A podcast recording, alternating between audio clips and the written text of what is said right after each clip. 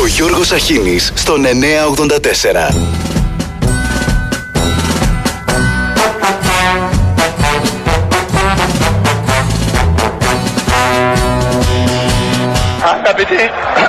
Αγαπητοί συντρόφισσες και σύντροφοι. Today the World Cup in Qatar is a proof actually of how sports diplomacy can achieve a historical transformation of a country with reforms that inspired the Arab world. ILO said that Qatar is a front runner in labor rights, abolishing kafala and reducing minimum wage. Ήμασταν και παραμένουμε σοσιαλιστές. Πολιτικός σεισμός στην καρδιά της Ευρώπης. Σεισμός, σεισμός, σοσιαλισμός. Το Qatar Gate. Και ο σοσιαλισμός είναι τρόπος ζωής. Συνελήφθη, κυρίες και κύριοι, η Εύα Καϊλή για το σκάνδαλο χρηματισμούς στο Ευρωκοινοβούλιο από στελέχη του Κατάρ. Αναθέμα την ώρα Κατάρα, τη στιγμή Κατάριανοι λάδωσαν την Εύα Καϊλή.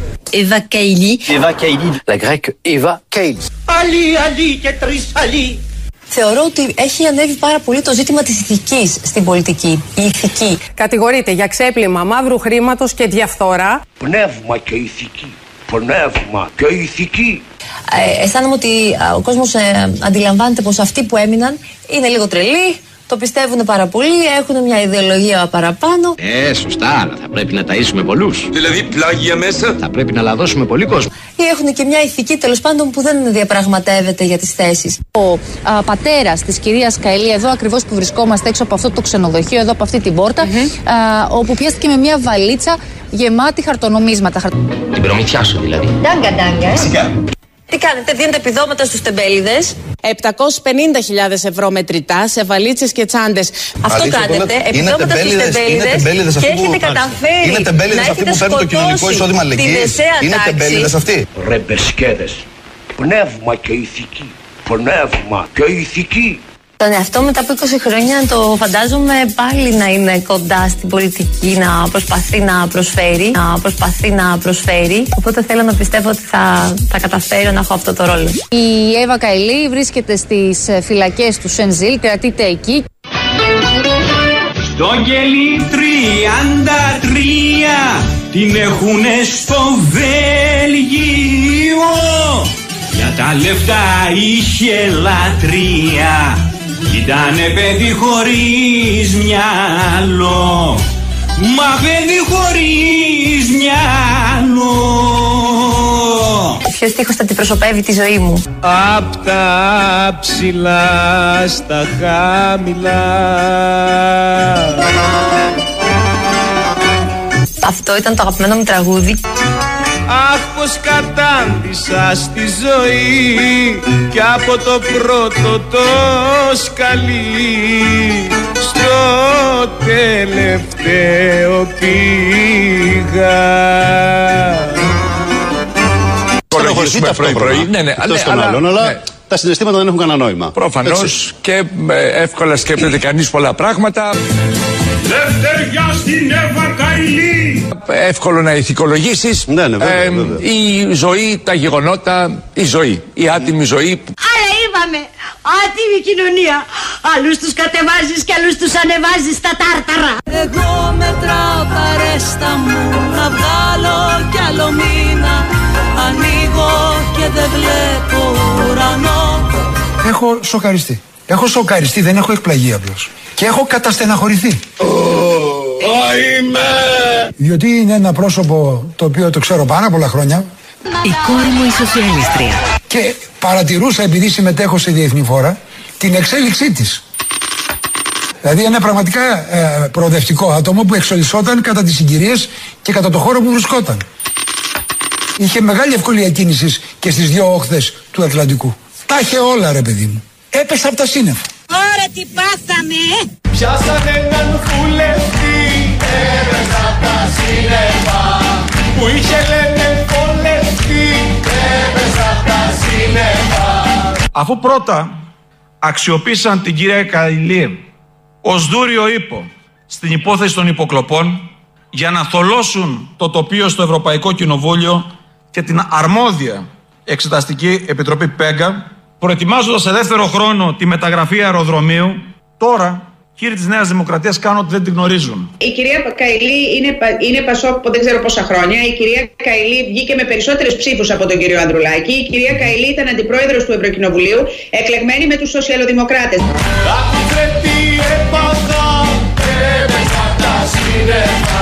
Εδώ έχουμε ένα φαινόμενο Τζουχατζόπουλου 2.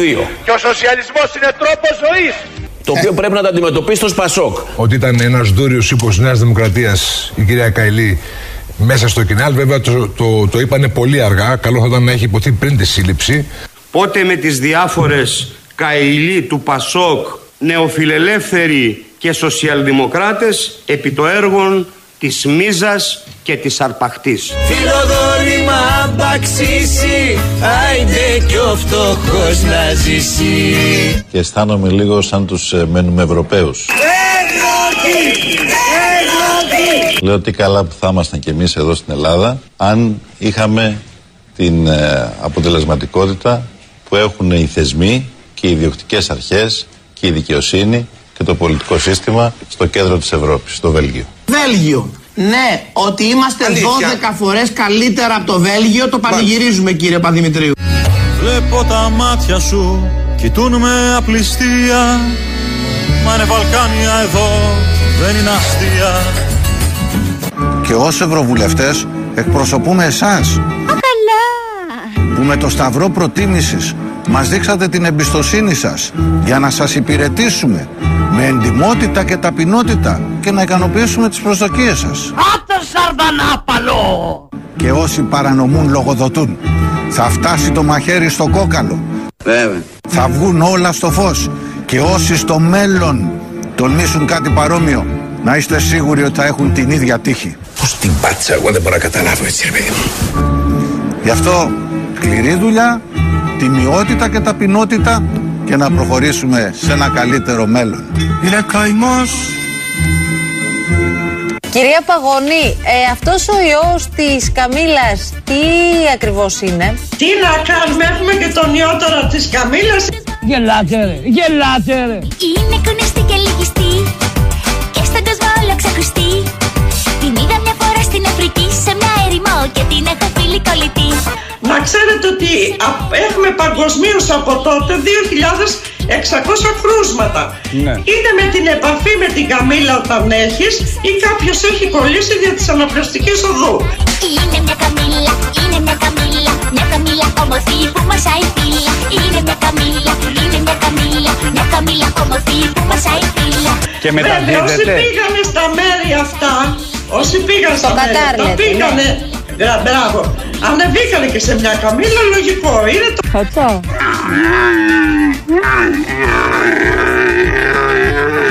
Είναι πολύ λιγότερο μεταδοτικό, μάλιστα. Αλλά έχει θανάτους στο 1/3 του συνόλου. 1 στους 3 έχει θάνατο.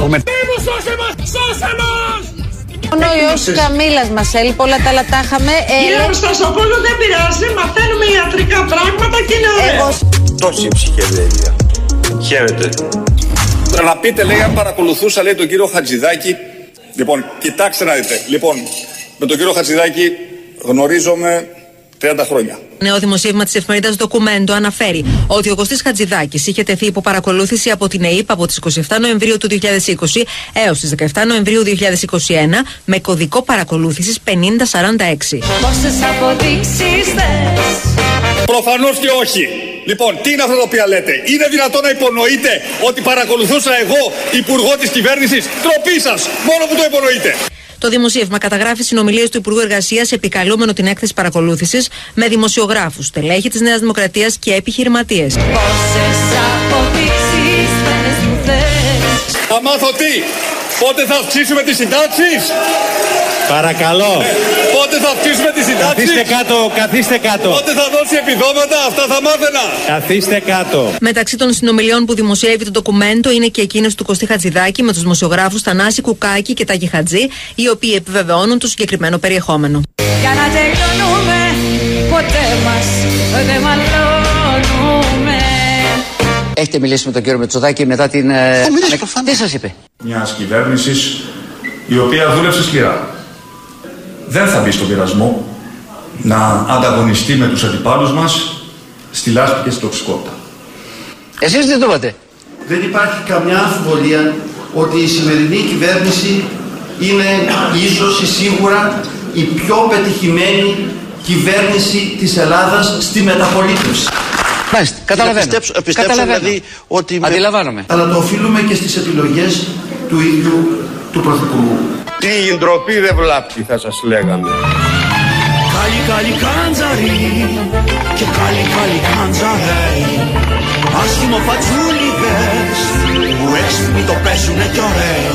Να λέει ότι είμαστε μια πολύ καλή κυβέρνηση.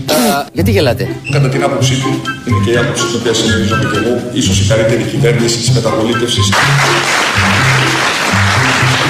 Είσαι με τα καλά σου. Αυτή η κυβέρνηση της Νέας Δημοκρατίας αντικειμενικά παίρνει έναν πολύ καλό βαθμό. 0.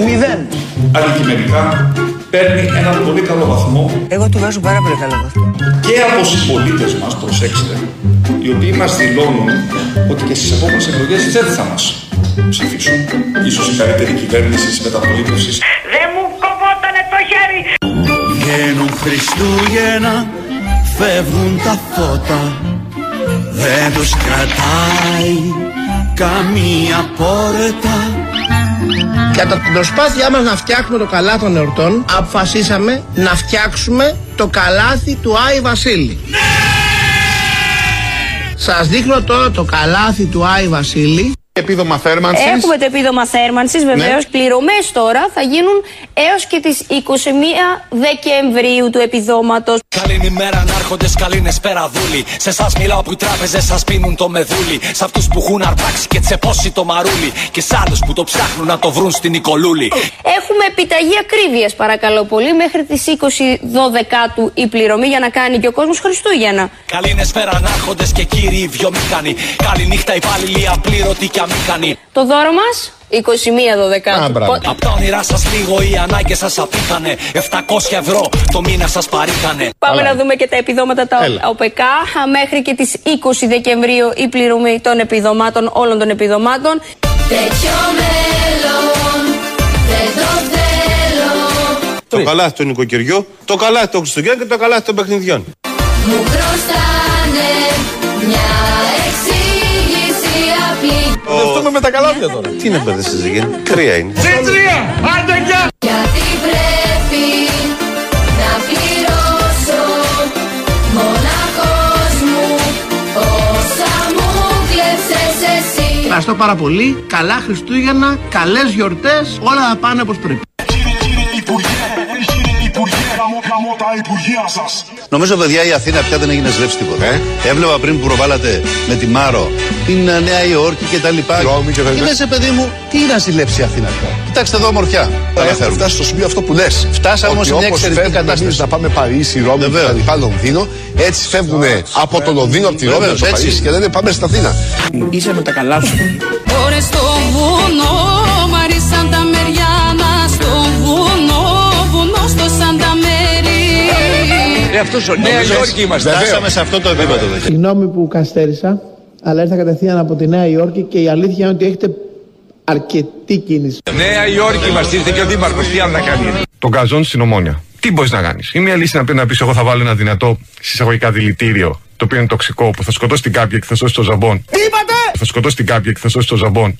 Πραγματικά δεν έχουμε να ζηλέψουμε τίποτα από τη Νέα Υόρκη. Είμαστε καλύτεροι θα έλεγα. Άρα δεν πάμε. Φέτο σύνταγμα. Φέτο σύνταγμα όλοι. Ωρε στο βουνό, μαρίσαν τα μεριάνα. Στο βουνό, βουνό στο Σαντα Μέρι.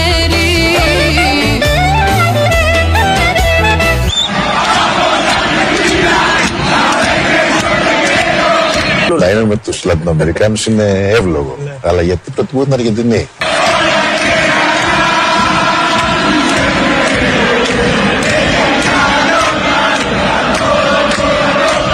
Θεωρώ ότι ο Μέση είναι ένας ποδοσφαιριστής που πραγματικά θεωρώ ότι είναι ο μεγαλύτερος ποδοσφαιριστής που έχει βγει.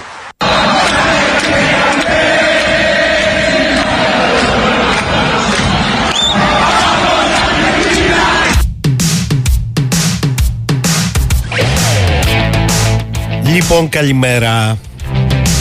Παρασκευή 16 ο μήνας. Παντελής Γαρ.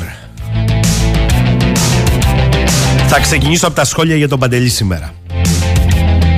Λέει ο Γιάννης, καλημέρα. Στο χωριό μου λένε τα κλαψογέλια. Δηλαδή μια γέλιο, μια κλάμα, τα ξέρετε σίγουρα. Αυτό μου θυμίζει τη μάνα μου να λέει: η συμπεριφορά σου θα σου βγάλει κλαψογέλια. Όταν μου φώναζε και γελούσα.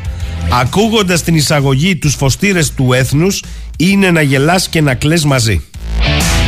Σωστός. Η Νίκη, καλημέρα. Έχω πιάσει στασίδι, έφτιαξα καφέ και περιμένω. Δεν μπορώ συγχρόνως να δουλεύω. Θέλω να απολαμβάνω, Παντελή. Ο Γιάννης, καλημέρα Γιώργο. Δώσε πόνο, Παντελή. Σάκης, ό,τι και να κάνει η Καηλή, ο Χριστοφοράκος, οι τραπεζίτες, τα κοράκια, ο Τσουκάτος, όση ανέχεια, ταλαιπωρία και φτώχεια περνάει ο κόσμος, τα ΜΜΕ και τα κόμματα λειτουργούν μόνο με ένα σκοπό, να μην στραφεί ο κόσμος απέναντι στην Ευρωπαϊκή Ένωση, λες και είναι ολόγραμμα ή ο Βούδας πάνω στο Νεπάλ. Η κυρία Ευρωπαϊκή Ένωση δεν πρέπει να μας κάνει λογαριασμό. Εδώ έχει πέσει το βιωτικό επίπεδο των λαών αυτά τα 20 χρόνια 300% και λίγο, λέω. Μην μπούμε για τις εθνικές απειλές που δέχεται η χώρα με τις ευχές της. Μωρέ, κέφι ο Σάκης πρωί-πρωί.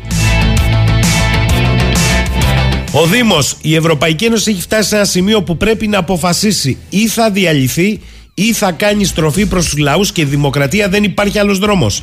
Αν και είμαι σίγουρος ότι 500 δισεκατομμύρια εκφορές θα προτιμήσει τη διάλυση από τη δημοκρατία, έχουμε μπλέξει άσχημα με αυτούς εδώ. Στέφανος, μιας και το Κόσοβο θεωρείται η Κολομβία των Βαλκανίων, χθες έμαθα ότι ο απεσταλμένος διαμεσολαβητής των Ηνωμένων Πολιτειών για τα γεγονότα στο Κόσοβο ονομάζεται Εσκομπάρ. Oh. Παντελή, λέει ο Γιάννης, η καλύτερη εισαγωγή ως τώρα, μπράβο σου. Μέχρι την επόμενη, Φώτης, ας ελπίσουμε σήμερα ο κύριος Γερμανίκος ΟΤΕ να μας κάνει τη χάρη και να μην πέσει το streaming στην εποχή των ευρυζωνικών και των άπειρων χρημάτων που έχουμε δώσει. Πέφτει μόνο από τον 984 το σήμα σε όλη την Ελλάδα. Δεν είμαι καχύποπτος, είμαι πάρα πολύ καχύποπτος.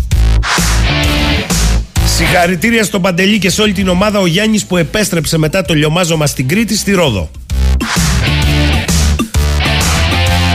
Καλημέρα, λέει ο Γιάννης από την Τανάγρα, από δύο Γιάννηδες και μια Αγγελική. Θα ήθελα κάποιο σχόλιο γύρω από το γεγονός ότι στην ψήφιση για την ακύρωση του τουρκο-λιβικού συμφώνου στην Ευρωβουλή ήταν Έλληνες 3 ευρωβουλευτές, ένας από την Ελληνική Λύση, 2 από το ΚΚΕ και αν δεν κάνω λάθος και 2 από την Κύπρο.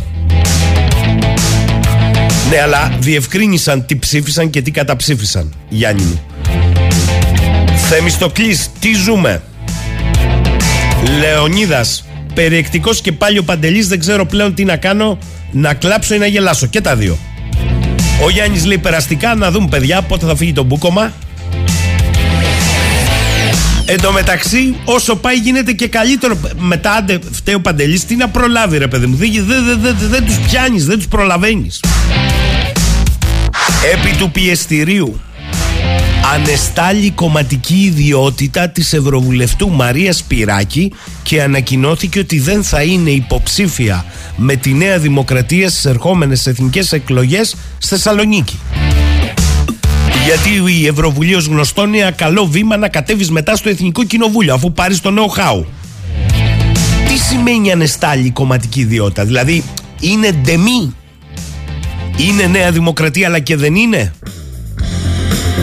Η κυρία Σπυράκη είναι ένας από τους δύο ευρωβουλευτές, ο άλλος είναι η κυρία Καϊλή, άλλο τώρα αυτό από το Κατάρ Γκέιτ, για τους οποίους ο εισαγγελέας μετά από εισήγηση του γραφείου της Ευρωπαϊκής Απάτης Όλαφ ζήτησε να έρθει ασυλία για να πάνε στην εισαγγελία και να δώσουν εξηγήσεις αναφορικά με τα μηνιάτικα των συνεργατών τους. Να σας πω ότι και στο παρελθόν είχαμε Έλληνες ευρωβουλευτές με το ίδιο θέμα, Θαρώ, ένας είναι αρχηγός κόμματος. Τι έγινε εδώ τώρα? Σύμφωνα με το κατηγορητήριο, η κυρία Σπυράκη φέρεται να κάλυπτε άδεια και μη παρουσία υπαλλήλου στις Βρυξέλλες. Αλλά το μηνιάτικο να πέφτει γύρω στα 6,5. Ποιος θα έπαιρνε? Ο υπάλληλος? Ο υπάλληλος λέει όχι. Τα κρατούσε η Ευρωβουλευτής. Η Ευρωβουλευτής λέει όχι. Τα έπαιρνε ο υπάλληλος. Ωραία πάμε. Έχουμε ωραία ακόμη να δούμε. είναι αυτό που έγραψε ο φίλος μου, να τον ακούσουμε συνέχεια, ο Δημοσθένης ο Δαβέτας, η Ευρώπη και οι άδειοι τενεκέδες. Όσο πάει γίνεται και καλύτερο. Κοίτα, λέει ο Ανέστης, μόνο ο Πούτιν μπορεί να μας σώσει. Άστο τώρα, άστο θα το πω, Ανέστη, θα το πω. Συμφωνία για το πλαφόν, ένα χρόνο κατεπήγον θέμα στις Βρυξέλλες, δεν έχει βρεθεί ακόμη. Συμφωνία όμως για εξτρά βοήθεια στην Ουκρανία, νέο πακέτο, ομοφόνος. Πάμε με τραγούδι για το πρώτο διάλειμμα.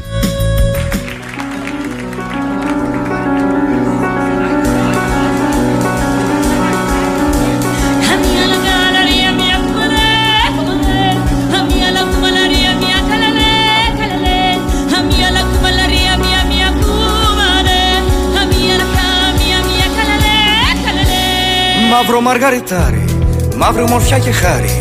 Μαύρο πως δεν έχουμε δει στη ζωή μας τη στήρα παθιάρα και μαύρη. Μαύρη που μαχαιρώνει και το αίμα μου ξυλώνει. Μαύρη κι όταν αγιάζει, σκοτώνει κι αν δεν τη νοιάζει.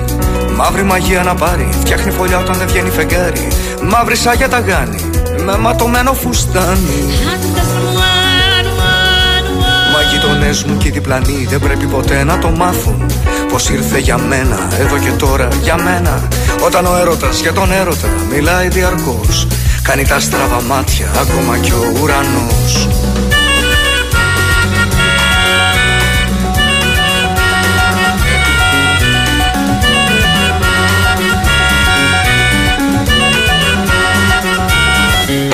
Βροχή που δεν περιμένει, κάθε άλλο παρευλογημένη. Νερό που δεν ρογαριάζει, πνίγει τις σκάλες, να ήταν κι άλλες. Βροχή που σπάει τα σύνορα και σου ξεπλένει τα όνειρα. Ο παράνομος έρωτας είναι μια τρικυμία. Τσακίζει με το τακούνι την ηρεμία στη γωνία. Το σεντόνι γουστάρει να μου σκεύει στο λάθος, γιατί η ευτυχία μισεί να μας βρίσκει μονάχος.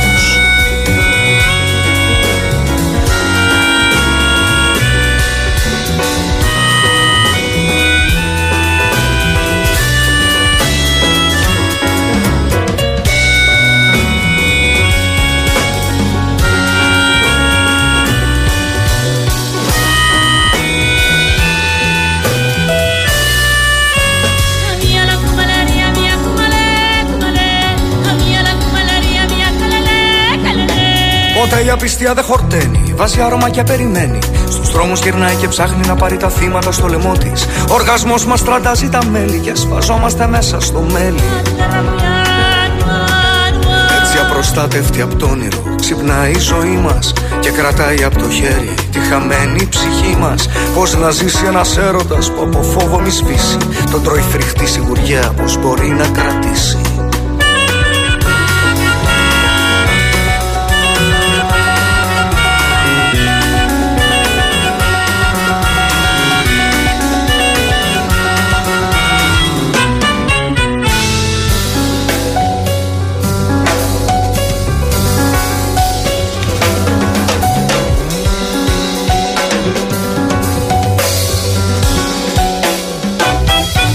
Οργή που έχει νυχτώσει και τρέχει να γλιτώσει. Κρύβεται στον κόσμο τον κόρφο, αιτία και ενοχή που δεν έχει πια στόχο. Κρύα σαν λάμα και πόνος, μαύρο γλυκό που σου δώσω χρόνος. Ο παράνομος έρωτας κυλάει στους λαγώνες και βαφτίζει το φόρεμα στο κορουμιού τους αγώνες. Μες στο αμάξι της μπαίνει και αθώα χαϊδεύει το χρόνο που ξεχυλίζει, γι' αυτό η ζωή περισσεύει. Ένα ψέμα είναι ο έρωτας και προτού ξεδιψάσει, σκορπάει τόση αλήθεια για να σε ξεγελάσει.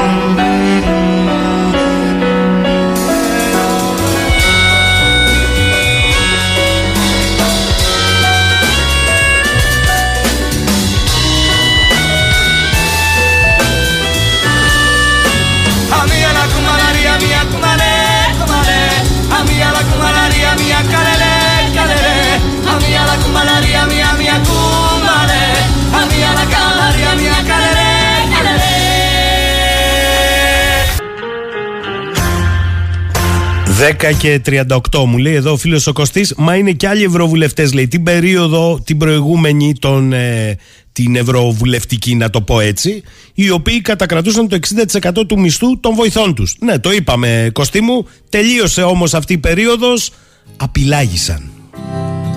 Άπαξ και αλλάξει η ευρωβουλευτική περίοδος. Ο Λεωνίδας από τα Γενιτσά μου λέει, Γιώργο, το Ευρωπαϊκό Κοινοβούλιο πρέπει να είναι τατσικό. Κλέβεις χωρίς να σε ελέγχουν, παίρνεις το πτυχίο και μετά πας στα δύσκολα. Εντός της χώρας σου που κλέβεις, ενώ σε ελέγχουν. Είναι μια άποψη κι αυτή. Καλημέρα στο φίλο μας, στο γιατρό στη Ρώμη, τον Κώστα, το Γιαννακάκη. Λέει, καλημέρα. Πλέον αρκετοί συμφωνούν ότι πέρα από το Italian Job πρόκειται για το Eurojob, παρόλο τον πρωταγωνιστικό ρόλο των Ιταλών κέντρο-αριστερών.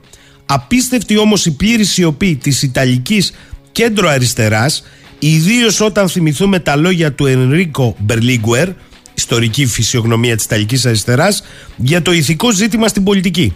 Προφανώς συνεχίζουν να μην κατανοούν αυτό που ήταν φανερό ήδη από τα αποτελέσματα των εκλογών του Σεπτεμβρίου.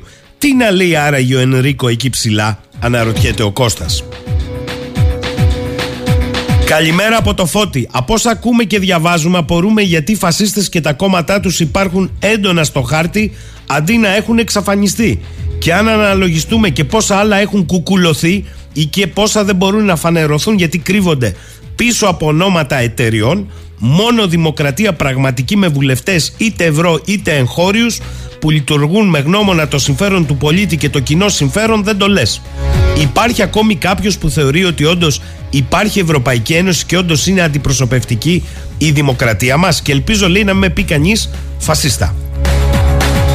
Πάντως την κυρία Σπυράκη, όπως είπα το πρωί, που η ίδια ετοιμαζόταν να αναστείλει την κομματική της ιδιότητα, εγώ δεν το έχω καταλάβει αυτό ποτέ σε κανέναν, αναστολή κομματικής ιδιότητας. Δηλαδή είμαι Νέα Δημοκρατία ή είμαι Πασόκ ή είμαι ΣΥΡΙΖΑ, αλλά δεν είμαι για ένα διάστημα. Το αναστέλω, τέλος πάντων.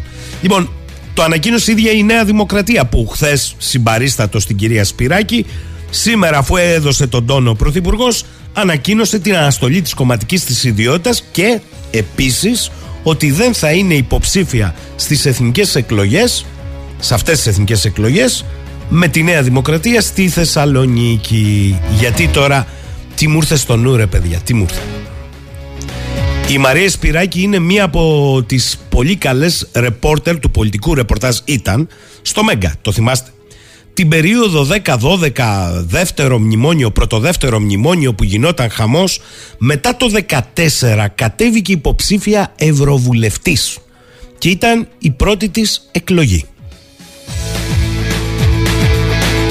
Εκεί που έκανε την προεκλογική Μαρία Σπυράκη καμπάνια, γιατί ήταν και ο Σταυρός και γυρνούσε ανά την Ελλάδα, βρέθηκε και στο Ηράκλειο και ήρθε εδώ στην εκπομπή στις Αντιθέσεις να κάνουμε μία συνέντευξη. Και θέλω να το προσέξετε, γιατί στην Ελλάδα τα πράγματα τα ξεχνάμε και μετά δεν ξέρω τι γίνεται, είναι και δικές μας οι ευθύνες. Είμαστε λοιπόν τον Απρίλιο του 2014, 2 χρόνια μετά το δεύτερο καραμπαμπάμ μνημόνιο που γίνεται το έλα να δεις. Και επειδή θυμόμαστε τα Capital Control το καλοκαίρι του 2015 και ορθώς τα θυμόμαστε, η Μαρία Σπυράκη το 2014 τον Απρίλιο αποκαλύπτει ότι το 2012 η χώρα είχε background και το κρατάγαν κρυφό.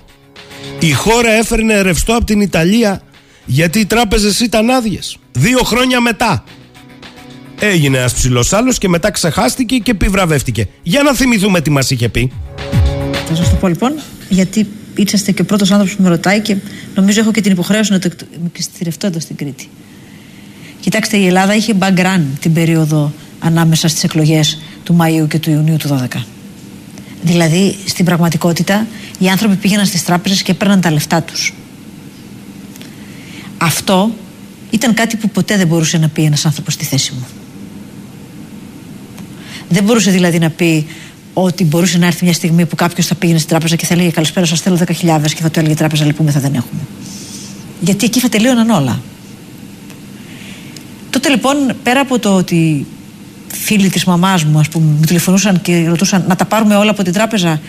Και εγώ έκανα πλάκα λέγοντας, πείτε μας όμως σε ποιο σημείο θα τα βάλετε, γιατί είναι κρίμα να σας κλέψουν ξένοι, να έρθουμε εμείς να τα πάρουμε. Λοιπόν, προσπαθώντας να πω ότι δεν υπάρχει λογική να πάρεις τα χρήματα από την τράπεζα, θα σε κλέψουν σπίτι. Αλλά ο κόσμος δεν άκουγε. Λοιπόν, υπήρχε μια διαδικασία η οποία ήταν πολύ ουδυνηρή. Και ήταν η διαδικασία της τροφοδοσίας της Ελλάδος με μετρητά. Έφευγε το αεροπλάνο από την Ελευσίνα, πήγαινε στην Ιταλία και επέστρεφε με μετρητά που πήγαιναν στην Τράπεζα της Ελλάδος και μοιράζονταν στις τράπεζες. Λοιπόν, καταλάβατε. 2 χρόνια το κράτησα το μυστικό. 2 χρόνια. Και το λέω εδώ στην Κρήτη. Το 12 κυβέρνηση, τράπεζες, κεντρικά ΜΜΕ, δεν σας λέγαμε όλη την αλήθεια. Χρήμα δεν υπήρχε, το φέρναμε, αυτά ξεχάστηκαν. Και επιτιμήθηκε. Τιμήθηκε. Για την ειλικρίνεια να υποθέσω. Πώς μου ήρθε, τι θυμήθηκα. Επειδή είναι τώρα αυτό το διήμερο, είναι ένα από τα πρόσωπα, εγώ θυμήθηκα τι είπε το 14 για το 12. Γιατί ξεχνάμε σε αυτή τη χώρα. Μας είπε στη Μούρη με ειλικρίνεια ότι επί 2 χρόνια κουκουλώναμε όλο το σύστημα, ότι φέρναμε χρήμα απ' έξω στις άδειες τράπεζας. Τόσο καταλάβαμε ως χώρα και κυρίως ως πολίτες. Λοιπόν, προχωράμε και σήμερα φιλοξενούμε στη συχνότητα έναν άνθρωπο που εκτός από την ακαδημαϊκή του καριέρα ως καθηγητής φιλοσοφίας, ο χωροτής τέχνης, ήταν επί χρόνια συντάκτης στη Λιμπερασιόν. Και η Λιμπερασιόν 2 μέρες τώρα, με αφορμή το Κατάρ Γκέιτ, εμπλέκει και τη Γαλλία και το Μακρόν και το Σοσιαλιστικό Κόμμα και λέει και άλλα πράγματα πολλά. Είναι ο κύριος Δημοσθένης Δαβέτας, ο οποίος αρθρογράφησε για την Ευρώπη και τους άδειους τενεκέδες, αλλά φοβάμαι ότι ούτε ο ίδιος μπορεί να προλάβει πια, διότι εδώ αρχίζουν και μπλέκονται όλες οι ευρωομάδες. Καλημέρα κύριε Δαβέτα. Καλημέρα κύριε Σαχίνη, σε εσάς και στους ακροατές σας. Χαίρομαι ιδιαίτερα γιατί άκουσα και αυτά τα σχόλια τα προηγούμενα και έχω πικράν εμπειρία από αυτά τα οποία είπατε προσωπικά. Ναι, εγώ το έκανα για έναν λόγο, επειδή ακούω όλους να συζητάνε για το μισθό που κρατούσε του υπαλλήλου της η κυρία Σπυράκη, που ελέγχεται και έγινε αναστολή της κομματικής. Κυρία Σπυράκη, το 14 εδώ σε εμάς, είπε κάτι που ήταν κρυφό 2 χρόνια. Μπακράν είχε η χώρα και δεν το λέγανε. Και δεν σηκώθηκε ούτε μία πέτρα τότε. Καταλάβατε, γι' αυτό το επαναλάβαμε. Κατάλαβα. Εγώ αυτό που έχω να σας πω πάνω σε αυτά τα σχόλια τα οποία άκουσα, επειδή τότε είχα την ευτυχή και ατυχή συγκυρία να είμαι υποψήφιος στην Ευρωβουλή, το οποίο το έχουν ξεχάσει τότε γιατί δεν υπήρξα και τόσο σημαντική περίπτωση προφανώς, ήμουν όμως υποψήφιος. Θυμάμαι ότι δεν μπορούσα να πάω σε μία εκδήλωση στην οποία τα ψηφοδέλτια να μην είναι όλα υπέρ της κυρίας Σπυράκη και του κυρίου Κεφαλογιάννη. Μάλιστα. Δεν υπήρχε γραμμή. Άσπρη μέρα. Υπήρχε γραμμή, λέτε. Οι δικοί μου που ζητούσαν ψηφοδέλτια ήταν ψηφοδέλτια δουλεμένα από 3 σταυρούς από τους προηγούμενους, οι οποίοι είχαν ήδη σταυρούς, και βέβαια δεν έμενε για μένα τίποτα παρά ο τελευταίος. Μάλιστα. Λοιπόν, γέλατε τώρα σε αυτό που λέτε και με το άρθρο σας κύριε Δαβέτα. Από αυτό θα ξεκινήσουμε σήμερα, θα πούμε πολλά, αλλά θέλω να ξεκινήσουμε γιατί είναι της παρούσης. Και πολλοί κόσμος σου λέει πια είναι λαϊκισμός τα όσα ακούγονται για την έδρα της Ευρωπαϊκής Ένωσης των Βρυξελών, από το Κοινοβούλιο μέχρι την Κομισιόν και τους χαρτογιακάδες τους. Όχι, καθόλου λαϊκισμός. Είναι λαϊκή αλήθεια, να το πω έτσι. Υπάρχει μια τεράστια διάκριση, ένας τεράστιος διαχωρισμός ανάμεσα στην γραφειοκρατία, την μη εκλεγμένη γραφειοκρατία κάποιων χαρτογιακάδων στην Ευρωπαϊκή Ένωση, οι οποίοι ελέγχουν τα ηνία, και στον κόσμο, ο οποίος όπως πάντα με ειλικρινή αφέλεια, και το ξαναβάζω επίτηδες, το ειλικρινή αφέλεια, ακολουθεί διάφορες ιδέες, όπως ήταν η ιδέα της Ευρωπαϊκής Ένωσης, η οποία φάνηκε σε όλους ότι είναι μια ωραία ιδέα στην οποία θα μπορέσουμε να δούμε τους γείτονές μας, να ταξιδέψουμε, να κάνουμε τόσα άλλα πράγματα, και επίσης θα μας βοηθήσει και οικονομικά. Όμως αυτό το πράγμα αποδεικνύεται ότι ήταν μια κυριολεκτικά οργανωμένη μπίζνα, η οποία έχει 3 στοιχεία. Πρώτο στοιχείο ηθικό, δεύτερο πολιτικό, τρίτο γεωπολιτικό. Πάμε στο ηθικό στοιχείο. Τα εμπλεκόμενα πρόσωπα και όλα όσα άλλα ακόμη θα εμπλακούν έχουν διαρρήξει αυτή την ηθική σχέση ανάμεσα σε αυτούς που τους έστειλαν στην Ευρωβουλή και σε αυτό το οποίο οι ίδιοι έπρεπε να κάνουν απέναντι σε αυτούς που τους έστειλαν. Κοίταξαν τα άλλα συμφέροντα, από τα προσωπικά μέχρι άλλου είδους business, οικονομικά, δεν ξέρω εγώ τι άλλο, κομματικά ή δεν ξέρω εγώ τι άλλο, και δεν κοίταξαν ποτέ τους ψηφοφόρους τους. Άρα εδώ έχουμε ένα ηθικό πρόβλημα. Και ξεκινώ από το ηθικό, γιατί πρώτα το ηθικό είναι αυτό. Όχι το ηθικό με την έννοια τη θεολογική, προσοχή, με την έννοια που το βάζει ο Σωκράτης. Δηλαδή, τι πρέπει να κάνω. Αυτό ήταν το ηθικό ζήτημα που βάζει ο Σωκράτης στη φιλοσοφία. Mm. Δεν μιλάω θεολογικά. Δεν μιλάω με την έννοια του μοράλ, του καλός και κακός. Προσοχή. Με την έννοια του τι πρέπει να κάνω. Έχω εκλεγεί για κάποιο συγκεκριμένο ρόλο και πρέπει να τον υπηρετήσω. Έτσι είναι οι αρχές της δημοκρατίας. Αλλιώς δεν μιλάμε για δημοκρατία. Μιλάμε για μια ολιγαρχία, για μια μη δημοκρατική δικτατορία, η οποία κάτω από το πρόσωπο των διαφόρων γραφειοκρατικών δικτατοριών ελέγχει και κατακλέβει όλη την υπεραξία του κόσμου. Κατακλέβει τον κόσμο. Ένα αυτό. Το λεγόμενο ηθικό ζήτημα. Και μπορούμε μετά να προχωρήσουμε σε ερωτήσεις. Δεύτερο ερώτημα. Το λεγόμενο πολιτικό ζήτημα. Τι βοηθάει πολιτικά η Ευρωπαϊκή Ένωση μέχρι τώρα στον κόσμο? Γιατί για μένα το κριτήριο είναι ο κόσμος. Είναι ο καθημερινός πολίτης. Δεν είναι μόνο τα μεγάλα κρατικά συμφέροντα. Βοηθάει στο να προχωρήσει η ζωή του ανθρώπου να γίνει καλύτερη. Εγώ βλέπω ότι όσο προχωράει η Ευρωπαϊκή Ένωση, η ζωή του ανθρώπου αντί να γίνεται καλύτερη, γίνεται χειρότερη. Τα χρέη μεγαλώνονται, τα προβλήματα μεγαλώνουν. Συγγνώμη, σε αυτή την περίπτωση, γιατί να είμαστε? Λογικό το ερώτημα στην Ευρωπαϊκή Ένωση.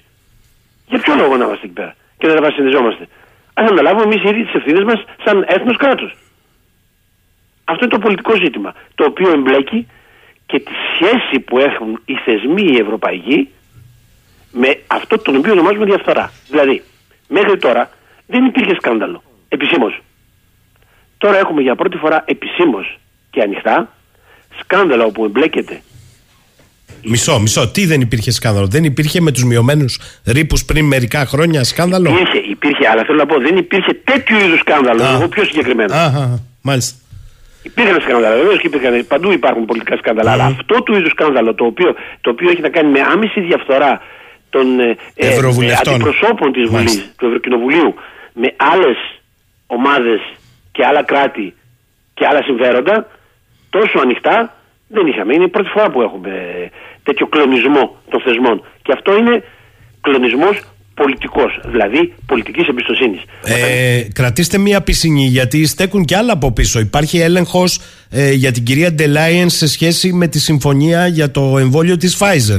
Υπάρχει έλεγχος για το Αζερμπαϊτζάν. Υπάρχει έλεγχος, τώρα ακούμε, για το Μαρόκο. Σκάει το ένα πίσω από το άλλο. Βεβαίως και σκάνει, γιατί προφανώς είναι αυτό που σας είπα πριν. Όταν δεν υπάρχει σχέση μεταξύ ηθικής και πολιτικής, ηθικής ξαναλέω με την έννοια που έλεγε ο Σωκράτης, δηλαδή έχω εκλεγεί σε ένα συγκεκριμένο πράγμα για να κάνω αυτό το που είναι ο ρόλος μου, σωστά, τότε αυτό το πράγμα μπάζει από παντού, σπάει όλο το οικοδόμημα. Και μετά έχουμε και το γεωπολιτικό ζήτημα. Το γεωπολιτικό, το οποίο δεν αναφέρονται πολύ. Και δεν ξέρω γιατί. Ποιος έχει συμφέρον για να υποστεί η Ευρώπη όλου αυτού του είδους τους κλονισμούς? Ποιος έχει συμφέρον ώστε η Ευρώπη να βληθεί εκ των έσω? Προφανώς ο αγγλοσαξονικός άξονας. Αυτός που θέλει να μετατρέψει την Ευρώπη στην επαρχία του. Αυτός που θέλει να αφαιρέσει από την πολυπολικότητα που πήγε να γίνει στον κόσμο μετά την πτώση της Σοβιετικής Ένωσης, τον κεντρικό πόλο που λέγεται Ευρώπη.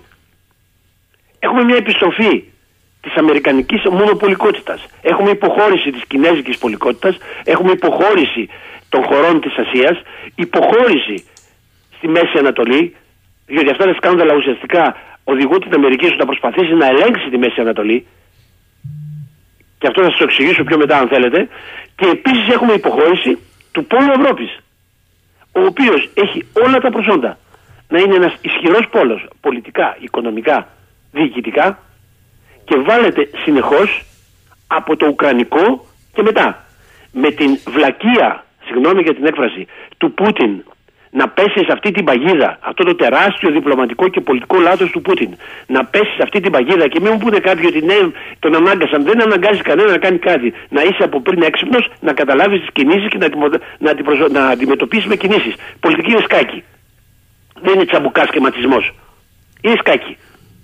Άρα λοιπόν εκεί ο Πούτιν ουσιαστικά ξαναγέννησε τον ΝΑΤΟ, το οποίο ήταν εγκεφαλικά νεκρό, όπως έλεγε ο Μακρόν, και μέσα από αυτό οδηγείται πια σε εγκεφαλικό θάνατο η Ευρώπη.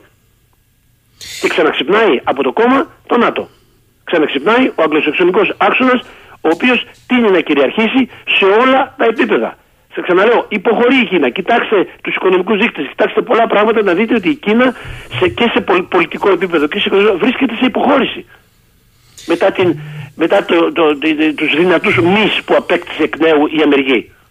Κύριε Δαβέτα, θέλω να σας ρωτήσω το εξής. Επειδή χρόνια έχετε συνεργαστεί και είστε από τους κύριους, υπήρξαν από τους κύριους συντάκτες στη Λιμπερασιόν. Βεβαίως, μια δεκαετία ασταμάτητα. Μάλιστα. Και δεν είναι μια τυχαία εφημερίδα η Λιμπερασιόν, όχι μόνο για τη Γαλλία αλλά για τον ευρωπαϊκό χώρο. Δύο μέρες τώρα. Τότε, μόνο αυτό μια μικρή παρατήρηση, δεν σας αλλάζω το θέμα. Τότε ήταν η Λιμπερασιόν. Ναι, σωστά. Ήταν η Λιμπερασιόν. 500.000 φύλλα την ημέρα. Λοιπόν, θέλω να σας ρωτήσω το εξής. Δύο μέρες τώρα η Λιμπερασιόν αναφέρεται στο Κατάρ Gate, αναφέρεται στις απολύξεις για την Καϊλή, τους Ιταλούς, αλλά φέρνει στο επίκεντρο ότι το Κατάρ το μεγάλο κλειδί το έχει μέσω της Παρί Σεζερμέν, που εγώ χθες το είπα για αστείο ότι ο ιδιοκτήτης Παρί Σεζερμέν είναι ο μεγαλύτερος παίκτης, διότι θα έχει το Μέση από τη μία και τον Εκπαπέ από την άλλη που είναι στην ομάδα του Παρί Σεζερμέν στον τελικό. Λοιπόν, λέει ότι η Γαλλία και μέσα από κινήσεις συμβούλων του Προέδρου Μακρόν και του Σοσιαλιστικού Κόμματος έχει φέρει το Κατάρ στο προσκήνιο. Στέκει. Και γιατί το κάνει η Λιμπερασιόν. Των πραγμάτων. Δεν είμαι πίσω στα παρασκήνια, αν δεν πιάσουμε κάποιες συζητήσεις, αλλά εκ των πραγμάτων στέκει. Και όταν λέμε φέρνουμε το Κατάρ στο προσκήνιο, δεν είναι το Κατάρ σαν. Το Κατάρ της Καϊλής είναι ένα μόρφωμα. Το ξέρουμε πολύ καλά ότι είναι ένα μόρφωμα το οποίο δεν υπάρχει σαν έθνος κράτος το Κατάρ. Είναι μια ομάδα εκεί η οποία μαζεύτηκε, κάποιοι πλούσιοι και τους δίνουν χρήματα. Και λέγουν τα πετρέλαια. Αλλά ουσιαστικά τι είναι. Με αυτόν τον τρόπο, μέσω του αθλητισμού, επεμβαίνει για άλλη μια φορά ο χρηματοπιστωτικός διεθνής άξονας εσωτερικά της Ευρώπης.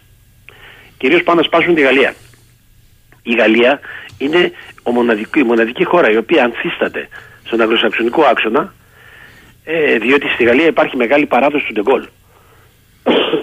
Ο Ντεγκόλ λοιπόν είχε πάντοτε αυτή την αντίληψη που έλεγε: θα πρέπει να κρατάμε ίσες αποστάσεις, θα πρέπει να είμαστε πρώτα να κοιτάμε αυτό το οποίο η λογική μας λέει με βάση τα δικά μας συμφέροντα.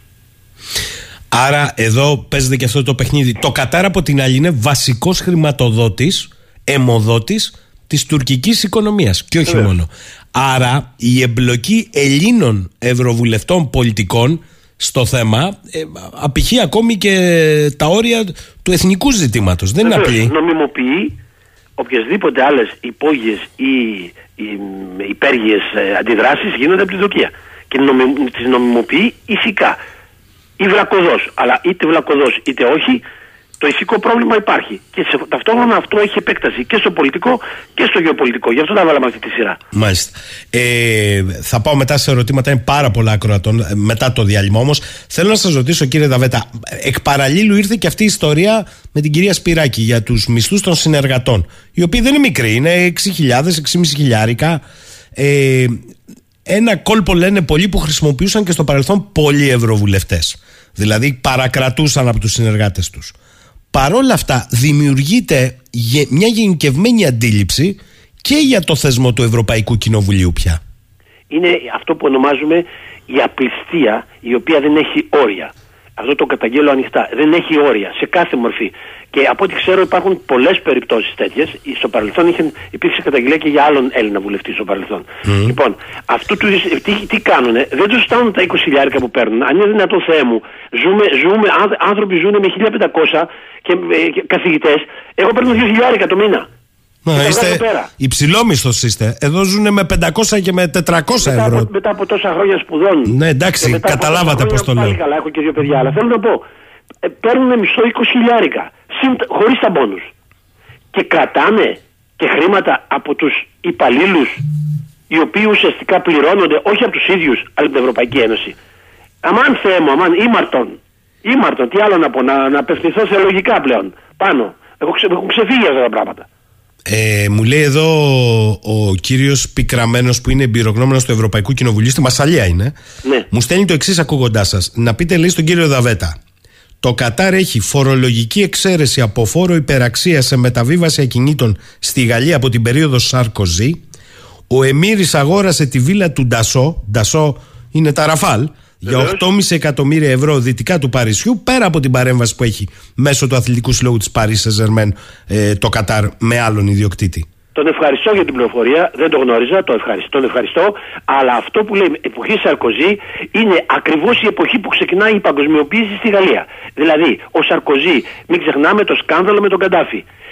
Πολλοί λένε μάλιστα ότι ένας από τους λόγους που διαλύθηκε ο Καντάφη, αυτά είναι φήμες πολιτικές αλλά και αναλύσεις πολιτικές, είναι ότι ο Σαρκοζή, σύμφωνα με τα λόγια του γιου του Καντάφη, είχε χρηματοδοτηθεί για την προεκλογική του πορεία.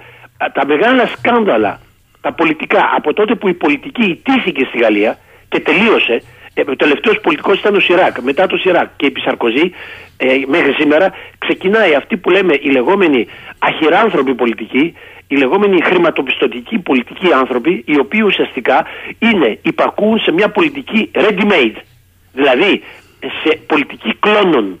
Όπως είναι η Coca-Cola. Βγάζει κάποιος μια πατέντα σε ένα μέρος, κάποιος ισχυρός, πολιτικός, ένα κέντρο, και αυτή η πολιτική πατέντα πάει να εφαρμοστεί σε όλο τον κόσμο. Βγάζει κάποιος ένα ρούχο και αυτό το ρούχο γίνεται σε 2 εκατομμύρια, 3 εκατομμύρια και πάει το ίδιο unisex, ομοιόμορφο, σε όλο τον κόσμο. Αυτή είναι η πολιτική σήμερα. Αυτή είναι, θα πω, η κατάντια πολιτική της πολιτικής, αν σκεφτόμαστε πλέον πολιτικά, με την έννοια που το είχε βάλει ο Αριστοτέλης, ως υψίστης των τεχνών, που μιλούσε στα ηθικά νοικομάχια, είναι την έννοια που εμείς το ζήσαμε με τα προηγούμενα πολιτικά πρόσωπα, τα οποία είχαν και τα καλά τους και τα κακά τους, και τα σωστά και τα λάθη. Αλλά ήταν πολιτικά πρόσωπα. Ο Σιράκ βέβαια καταδικάστηκε, ο Σαρκοζή καταδικάστηκε. Να μην τα ξεχνάμε αυτά. Και με τη Λορεάλ. Εκτός από τον Καντάφη που καταδικάστηκε για αυτό το θέμα, καταδικάστηκε για το σκάνδαλο της Λορεάλ.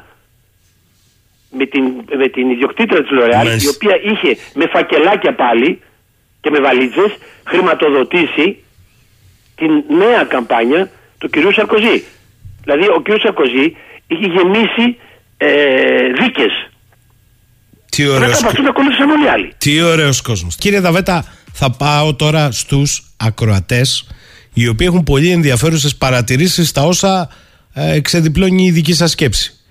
Λέει εδώ ο φίλος ο Νικόλας. Έχω μια ερώτηση, θα κάνω σύντομη και απλή. Μετά από όσα ακούμε και τα πρόσφατα και όλα όσα έχουν συμβεί στη γυραιά Ήπειρο, αλλά και στη χώρα μας, από το 10 και μετά, υπάρχει κάποιος λόγος, κύριε Δαβέτα, αυτό το οικοδόμημα που λέγεται Ευρωπαϊκή Ένωση να μην εκριζωθεί από τα θεμέλια του? Όχι, κανένας λόγος. Έτσι όπως είναι, δεν έχει κανένα λόγο να συνεχιστεί. Γιατί και την υπεραξία των ανθρώπων κερδίζει, κλέβει, να το πω έτσι, και την εμπιστοσύνη τους κλέβει, και γενικότερα δεν φτιάχνει αυτό το οποίο ονειρευτήκαμε όλοι, το ευζήν, την καλύτερη ποιότητα ζωής.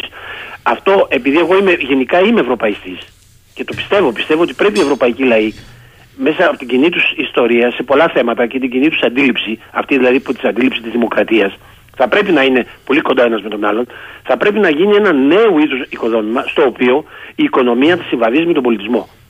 Δεν είναι δυνατόν να μιλάμε για μια Ευρωπαϊκή Ένωση η οποία να είναι μόνο οικονομική και ταυτόχρονα να στερούν τα πολιτισμικά, εκπαιδευτικά αγαθά από τους Ευρωπαίους πολίτες. Στα πλαίσια του να θέλουν να φέρουν τους οποιουσδήποτε άλλους μέσα στην Ευρωπαϊκή Ένωση, φτάσαμε σε σημείο να αφαιρέσουμε τα θρησκευτικά σύμβολα από την Ευρωπαϊκή Ένωση, με το φόβο μήπως, ας το πούμε, οι μουσουλμάνοι εξοργιστούν, και ξέρουμε πολύ καλά ότι οι ίδιοι δεν έχουν αφαιρέσει τίποτα, αλλά ας βάλω στην άκρη το θρησκευτικό, γιατί το θρησκευτικό έχει και άλλες προεκτάσεις και δεν είναι τη στιγμή. Πάμε στο εκπαιδευτικό, στο καθαρά εκπαιδευτικό.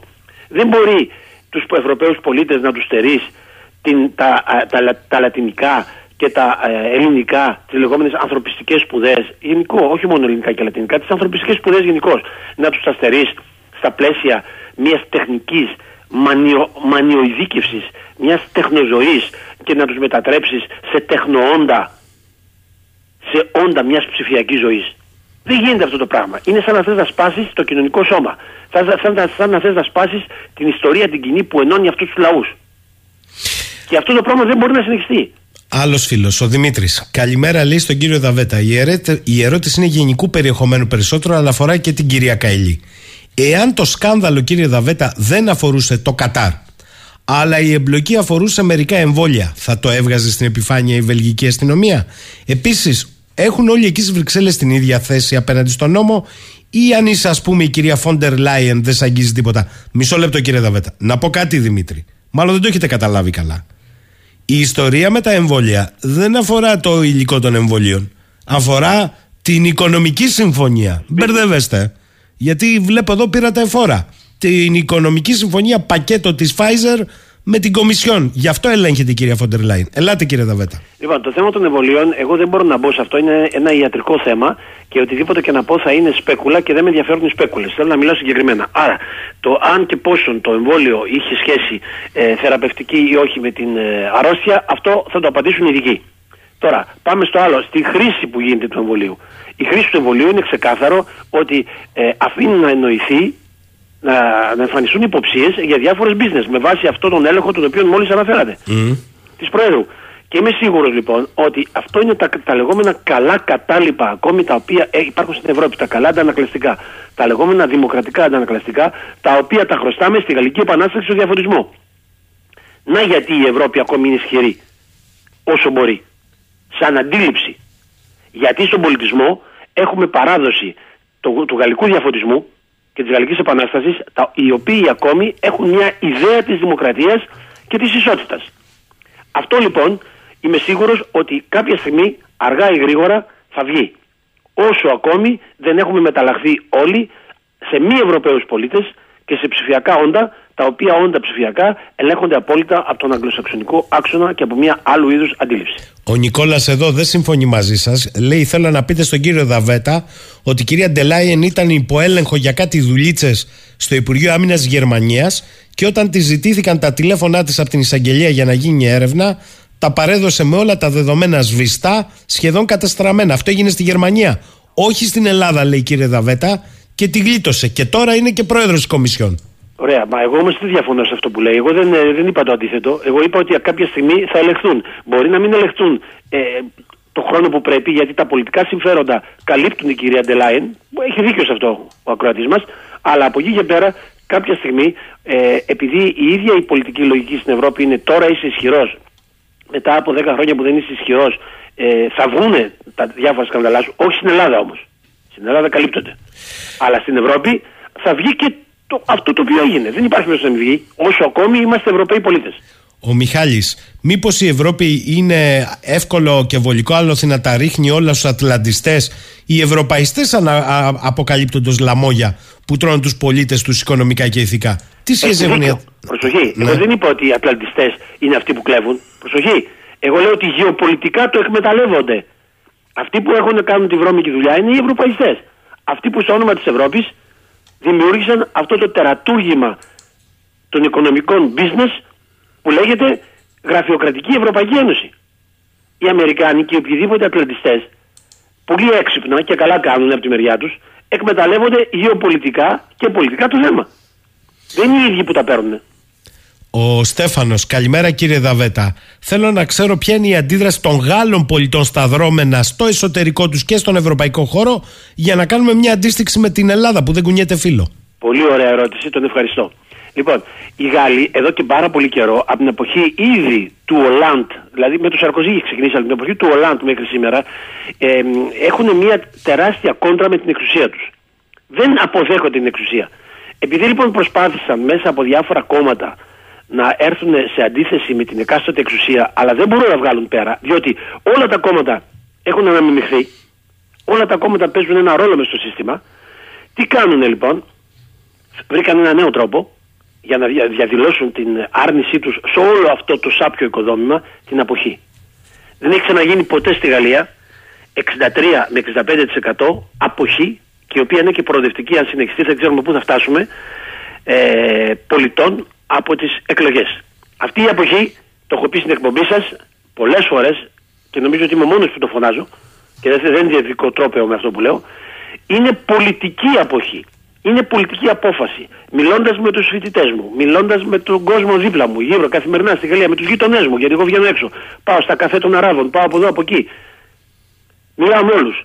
Λοιπόν, βλέπουμε μία, αν θέλετε, άρνηση, ένα είδος, αν θέλετε, φτισήματος, να το πω έτσι λαϊκά, απέναντι στην πολιτική. Δεν εμπιστεύονται κανέναν. Όταν λοιπόν έχουμε φτάσει σε αυτό το σημείο, την τελευταία στιγμή των εκλογών, τι κάνουν? Αποσύρονται. Ενώ στην Ελλάδα τι κάνουν? Λένε, έλα μωρέ, εντάξει, έχω παράδοση εγώ, ξέρω εγώ, με το τάδε κόμμα, με το α, το β, δεν πειράζει. Πάμε να ψηφίσουμε, αυτό που νομίζουμε ότι είμαστε καλύτερος. Μα δεν είναι θέμα μόνο προσώπων. Είναι και θέμα δομών, μηχανικών. Οι μηχανικές δομές των κομμάτων είναι έτσι, ώστε οθούν τους ανθρώπους σε μια συγκεκριμένη λειτουργία. Μάλιστα. Στο γεωπολιτικό θέλω να ακούσετε, τα ομαδοποιώ. Το ένα ερώτημα είναι του Βασίλη. Οι Ηνωμένες Πολιτείες, λέει κύριε Δαβέτα, προσπαθούν να μαζέψουν ό,τι χρήμα έχει μείνει και να στηρίξουν το δολάριο. Η Ευρώπη πήγε να παίξει με Κατάρ και Κίνα όταν ακριβώς την ίδια περίοδο η Αμερική τρώει πόρτα. Αυτό είναι το ένα. Και το δεύτερο του φίλου του Ηλία. Και τι μας λέει ο κύριος Δαβέτας? Ότι η Αγγλία και οι Ηνωμένες Πολιτείες δεν είναι αναμειγμένες σε αυτά τα σκάνδαλα και δεν πριονίζουν σιγά σιγά τα πόδια της Ευρωπαϊκής Ένωσης για να την επαναφέρουν σε κράτη στην προτεραία κατάσταση που ήταν προευρωπαϊκής Ένωσης, αυτόνομα κράτη με δικά τους νομίσματα, για να παραμείνουν έτσι η Αγγλία και οι Ηνωμένες Πολιτείες αυτοκρατορίες? Κακά τα ψέματα, φοβούνται την ανάπτυξη της Ευρώπης. Σωστό είναι αυτό που λέει. Εγώ το είπα αυτό. Μα δεν διαφωνώ εγώ με αυτό το πράγμα. Το είπα εξ αρχής. Ότι αυτός που έχει γεωπολιτικά συμφέροντα της σταδιακής, αν προσέξετε τη φράση μου, είπα για σταδιακή διάλυση από τα μέσα της Ευρώπης, είναι ο Ατλαντικός άξονας, ο Αγγλοσαξονικός άξονας. Δεν είπα ότι είναι καθαρή. Μην κάνουμε λάθη. Μιλάμε τώρα για συγκεκριμένο σκάνδαλο. Δεν μιλάμε γενικά για σκάνδαλο. Μιλάμε για αυτό το συγκεκριμένο που με ρωτήσατε. Αυτό το οποίο καίει τον κόσμο αυτή τη στιγμή. Άρα είναι πολύ σωστή η παρατήρησή του. Τώρα η πρώτη παρατήρηση. Τώρα την ξέχασα όμως την πρώτη παρατήρηση. Λέει ότι οι Αμερικανοί μαζεύουν ό,τι δολάριο έχει απομείνει ανά τον πλανήτη. Ναι, βεβαίως. Οι Αμερικανοί. Στόχο, κοιτάξτε να δείτε. Ο κόσμος όταν έπεσε η Σοβιετική Ένωση και το τείχος του Βερολίνου και όλα αυτά, έχουμε αποφάσισε να γίνει πολυπολικός. Αυτή η πολυπολικότητα οι Αμερικάνοι φαινόταν να αντιδέχονται. Κοινικά βέβαια την απέριπταν, έκανε τα πάντα να την σαμποτάρουν, αλλά δεν μπορούσαν να την ξεπεράσουν. Καθότι η Κίνα είχε μεγάλη ανάπτυξη, η Ινδία είχε μεγάλη ανάπτυξη, η Ρωσία πήγαινε πολύ καλά με τη διακυβέρνηση ως τότε του Πούτιν. Άρα υπήρχε μια πολυπολικότητα. Η Ευρώπη εκ των πραγμάτων έμπαινε και αυτή στο παιχνίδι της πολυπολικότητας. Από εκεί και πέρα, όταν γίνεται αυτό με την Ουκρανία, το εκμεταλλεύονται πολύ έξυπνα γεωπολιτικά οι Αμερικανοί. Και τι κάνουνε? Δίνουν έμφαση πλέον στο δολάριο και αρχίζουν να μειώνεται και το κινέζικο νόμισμα και το ευρώ και οτιδήποτε άλλα. Και πάνε να γίνουν κύριοι του παιχνιδιού και της αγοράς και της πολιτικής και της γεωπολιτικής. Και είναι αυτή τη στιγμή κυριολεκτικά η μεγάλη δύναμη. Εκ νέου. Άλλο ερώτημα. Είναι από το φίλο το Γιάννη. Έχετε πολλά ερωτήματα σήμερα, κύριε Δαβέτα. Και μ' αρέσει.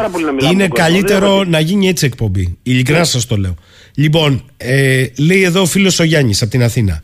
Μια ερώτηση στον κύριο Δαβέτα, που παρότι διαφωνώ με συγκεκριμένες απόψεις του, είναι από αυτούς που πάντα διαβάζω. Εκτιμά ότι η Ευρωπαϊκή Ήπειρος παρουσιάζει πλέον ανοιχτά χαρακτηριστικά παρακμής? Ναι, είναι παρακμή. Η παρακμή, ξαναλέω, είναι ηθική και πολιτική. Και εκ των πραγμάτων γίνεται γεωπολιτική. Τι εννοούμε παρακμή? Ακμή είναι, να πάρουμε την ίδια τη λέξη. Ακμή είναι όταν διάφοροι κανόνες πάνω στους οποίους βασίστηκε μια συμφωνία κάποιων ανθρώπων, κάποιων λαών, δίνουν καρπούς. Καρπούς οικονομικούς, καρπούς εκπαιδευτικούς, καρπούς πνευματικούς, πολιτιστικούς. Γενικότερα είναι δημιουργικοί. Τότε μιλάμε για ευζοία, όπου υπάρχει μια ισορροπία ανάμεσα στην οικονομία και στον πολιτισμό. Αυτό το όνειρο της Ευρωπαϊκής Ένωσης, το οποίο εξ αρχής μπήκε με διαδικασία ακμής, ήκμασε αρχικά σε επίπεδο ονείρου για ένα μικρό διάστημα, αλλά η προοπτική απέδειξε ότι γρήγορα παρήκμασε και τώρα είναι λίγο πριν τη σύψη, αν συνεχιστεί έτσι. Είναι ουσιαστικά ένα θεσμικό πλαίσιο το οποίο φυλακίζει τις εθνικές πρωτοβουλίες και ταυτόχρονα δεν προάγει τις συλλογικές διαδικασίες μέσω μιας δικτατορικής γραφειοκρατίας μη εκλεγμένων. Αυτό απαντώ στο φίλο. Και τον ευχαριστώ για το σχόλιο. Ο φίλος ο Μιχάλης, μήπως κύριε Δαβέτα τελικά αυτή η Ευρωπαϊκή Ένωση είναι παρασιτική ως προς την εξέλιξη της ίδιας ανθρωπότητας? Κοιτάξτε, αυτό τώρα πάμε λίγο μακριά. Εάν θεωρήσουμε ότι η ανθρωπότητα προοδεύει με βάση τα στοιχεία που είπα πριν για την ακμή, δηλαδή έχουμε μια πρόοδο, τι σημαίνει πρόοδος ουσιαστικά? Ουσιαστικά πρόοδος σημαίνει μια καλύτερη ζωή. Μια καλύτερη ζωή στην οποία να περιλαμβάνεται μια σωστή αναλογική οικονομία, μια εσωτερική πολιτισμική αγωγή και μια προσπάθεια έρευνας. Μην ξεχνάμε αυτό που είχε πει ο Αριστοτέλης. Μίλησε για εντελέχεια. Τι σημαίνει εντελέχεια στον Αριστοτέλη? Σημαίνει ότι μέσα μας έχουμε το τέλος, το σκοπό. Άρα ζούμε γιατί υπάρχει ένας σκοπός. Ο σκοπός είναι το άριστον. Να γίνουμε άριστοι, λέει ο Αριστοτέλης. Άρα λοιπόν, αν υπάρχει πράγματι αυτό το πράγμα, μπορούμε να το ταυτίσουμε με την ακμή και με την πρόοδο, τότε σίγουρα η ανθρωπότητα δεν βρίσκεται σε πρόοδο. Και δεν βρίσκεται πρόοδο γιατί αυτή η αναλογική ισορροπία, η έννοια της μέσης οδού που λέει ο Αριστοτέλης. Ο Αριστοτέλης μιλάει για μέση οδό. Τι σημαίνει μέση οδό? Η μέση οδός είναι η δημοκρατία. Αυτή είναι η μέση οδός. Δηλαδή, να μπορεί να υπάρχει μια αναλογική σχέση αυτών οι οποίοι παράγουν περισσότερα και εκ των πραγμάτων κερδίζουν περισσότερα, με αυτούς όμως οι οποίοι παράγουν λιγότερα αλλά δεν φτωχοποιούνται. Εδώ έχουμε διατάραξη αυτής της ισορροπίας. Έχουμε οι λίγοι όλο πιο πλούσιοι και οι πολλοί όλο πιο φτωχοί. Άρα τι πρόοδος να είναι? Παρακμή είναι. Ο Σιμεών, καλημέρα, λέει στον κύριο Δαβέτα. Θέλω να τον ρωτήσω γεωπολιτικά. Αν το Κατάρ είχε συμφωνήσει με τη Γερμανία κατά μείζωνα λόγο και ευρύτερα την Ευρωπαϊκή Ένωση, προσέξτε, στο ενεργειακό, δηλαδή φυσικό αέριο, πετρέλαια, και δεν είχε κάνει τη μαμούθ συμφωνία των 28 ετών με την Κίνα για το LNG, θα υπήρχε θέμα σκαντάλου ή όλα θα τα είχαμε κουκουλώσει? Τώρα το ερώτημα που μου θέτει είναι πολύ σημαντικό με την έννοια ότι θα ήταν σκάνδαλο, εκ των πραγμάτων σκάνδαλο. Τώρα το αν θα είχε κουκουλωθεί ή όχι, αυτό είναι πάρα πολύ σωστή ερώτηση, γιατί και εκεί παίζονται τα λεγόμενα γεωπολιτικά συμφέροντα. Δηλαδή, τι με συμφέρει τώρα? Με συμφέρει να το αποκαλύψω στο Κατάρ, γιατί το Κατάρ παίζει ένα ρόλο διάλυσης στην Ευρώπη, ή το Κατάρ μου επιτρέπει εμένα να μπορώ να ελέγχω λίγο τη Μέση Ανατολή ή οτιδήποτε άλλο, ή δεν με συμφέρει? Και πάλι θα έμπαινε θέμα γεωπολιτικής στρατηγικής. Ανάλογα με τη στρατηγική. Δεν είναι ηθικό το θέμα της αποκάλυψης σκανδάλων. Έχει ηθική πλευρά, αλλά έτσι όπως το χειρίζονται, το χειρίζονται γεωπολιτικά. Εκεί είναι η ένστασή μου. Ενώ θα έπρεπε, έτσι όπως το βάζει ο ακροατής μας, να είναι το σκάνδαλο ηθικό πάνω απ' όλα. Ηθικό και βέβαια πολιτικό. Μοιραία το ένα εμπλέκει το άλλο, το ηθική και πολιτική. Ο Σάκης λέει: η Γερμανία και η Γαλλία από την άλλη όμως, κύριε Δαβέτα, δεν έχουν προστατεύσει ως μπροσταροκροί της Ευρώπης τους λαούς της. Άρα και την Ευρωπαϊκή Ένωση. Εδώ μας τσάκησαν τις ζωές μας, αλλά και των ίδιων των πολιτών τους. Κατά συνέπεια, πού να στραφεί ο κόσμος? Πολύ ωραία ερώτηση. Γιατί είναι κολλάει σε αυτό που σας είπα πριν. Ο κόσμος προσπάθησε διαφορετικά κόμματα. Και ειδικά στη Γαλλία που το ξέρω. Πολλά κόμματα, σε διαφορετικούς χώρους. Βλέπει ότι όλα είναι διαφορετικές πλευρές του ίδιου συστήματος. Τι κάνει λοιπόν ο κόσμος? Πού να στραφεί? Στην αποχή. Δεν το λέω, εγώ δεν προτείνω αποχή. Σας λέω τι κάνει στη Γαλλία. 63 με 65% αποχή. Αυτό δεν είναι τυχαίο. Δεν είναι κάποιοι νέοι οι οποίοι πήγαν να γιορτάσουν την Κυριακή. Εγώ σας λέω και 70, για να σας κοντράρω κιόλας σε 100 αποχή. Το υπόλοιπο 30% ψηφίζει και συγκροτούνται τα όργανα. Τι έγινε? Ναι, αλλά αν συνεχιστεί αυτό το πράγμα, κάποια στιγμή εκ των πραγμάτων, αυτή η λεγόμενη ανώνυμη αλλά έμψυχη μάζα, αυτό το συλλογικό «ον», το οποίο δεν έχει, αν θέλετε, πλαίσια, μπορεί να εκραγεί. Μην ξεχνάτε ότι υπάρχει ένα προηγούμενο πολύ ενδιαφέρον. Μισό λεπτό. Μάλιστα, να εκραγεί. Εσείς όμως ξεχνάτε ότι αυτό το 30% που δεν θα επιλέξει πολιτικά, όπως είπατε, αποχή ή λευκό, το 30% θα κυβερνήσει. Σωστό. Άρα θα έχει τους... Μισό λεπτό. Θα έχει τους αρμούς και τους μηχανισμούς του κράτους στα χέρια του. Κατά συνέπεια θα μπορεί να επιβάλλει. Ναι, εσείς δεν ήσασταν αυτός που μας είπατε ότι ένα πρόβλημα δημόσιας υγείας μετατράπηκε σε πρόβλημα κοινωνικού ελέγχου? Πριν, μάλιστα. Γιατί να μην συμβεί και εδώ? Προσοχή. Όσο μεγαλώνει η αποχή, όσο μεγαλώνει το φάντασμα των κίτρινων γυλαίκων, οι εφημερίδες γαλλικές γράφουν συνέχεια ότι ζει με την παράνοια των κίτρινων γυλαίκων ο Μακρόν. Μην ξαναζωντανέψουν στο βαθμό που ζωντάνεψαν παλιά. Τα κίτρινα γυλαίκα δεν είναι ατυχαίο γεγονός. είναι αυτό το συλλογικό «ον», το οποίο εκφράζεται και εξοργίζεται κάποια στιγμή και χάνει τα όρια. Αν αυτό το πράγμα επανέλθει σε ρυθμό όπως ήταν στην αρχή και μοιραία θα έχει και αυξητική πορεία, τότε οι θεσμοί απειλούνται σε αδράνεια, γιατί δεν μπορεί να ψηφιστεί τίποτα, αλλά και να ψηφίζεται δεν θα μπορεί να γίνει στην πράξη.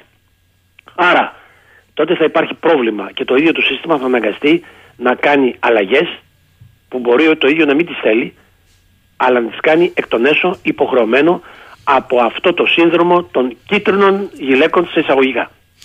Ο φίλος ο Γιάννης, να μην ξεχνάμε λέει τι λέγαμε το 2015, ότι σε περίπτωση που ερχόμασταν σε ρήξη με τις Βρυξέλλες θα είχαμε λήψει σε φάρμακα, τρόφιμα και ενέργεια. Σήμερα δεν έχουμε φάρμακα στα ράφια των φαρμακείων. Είμαστε ένα βήμα πριν το δελτίο σε τρόφιμα, έχουμε τα καλάθια του νοικοκυριού και φυσικά ενεργειακή φτώχεια. Άρα λέει... Άρα θα συμφωνήσω μαζί του και αν άκουσε από την αρχή τη συζήτησή μας θα δει ότι συμφωνώ απόλυτα, ότι έτσι όπως πάει η Ευρωπαϊκή Ένωση όχι μόνο δεν μας δίνει την ευζοία για την οποία δομήθηκε, αλλά μας παίρνει και τη ζωή. Το αποτέλεσμα ποιο είναι? Ότι κάποια στιγμή δεν μπορεί να προχωρήσει αυτό το πράγμα. Εκ των πραγμάτων δεν θα προχωρήσει. Δεν μπορώ να σας πω τη μορφή αντίδρασης, γιατί δεν υπάρχει αυτή τη στιγμή κάποιο κομματικός χώρος ο οποίος να θελήσει να έρθει σε ρήξη με την Ευρωπαϊκή Ένωση. Άρα αυτός θα έρθει εκ των πραγμάτων, μέσα από τις αντιδράσεις του κόσμου. Δεν βλέπω άλλη λύση. Άμεσα, έτσι όπως μιλάμε τώρα, αυτή τη στιγμή. Mm-hmm.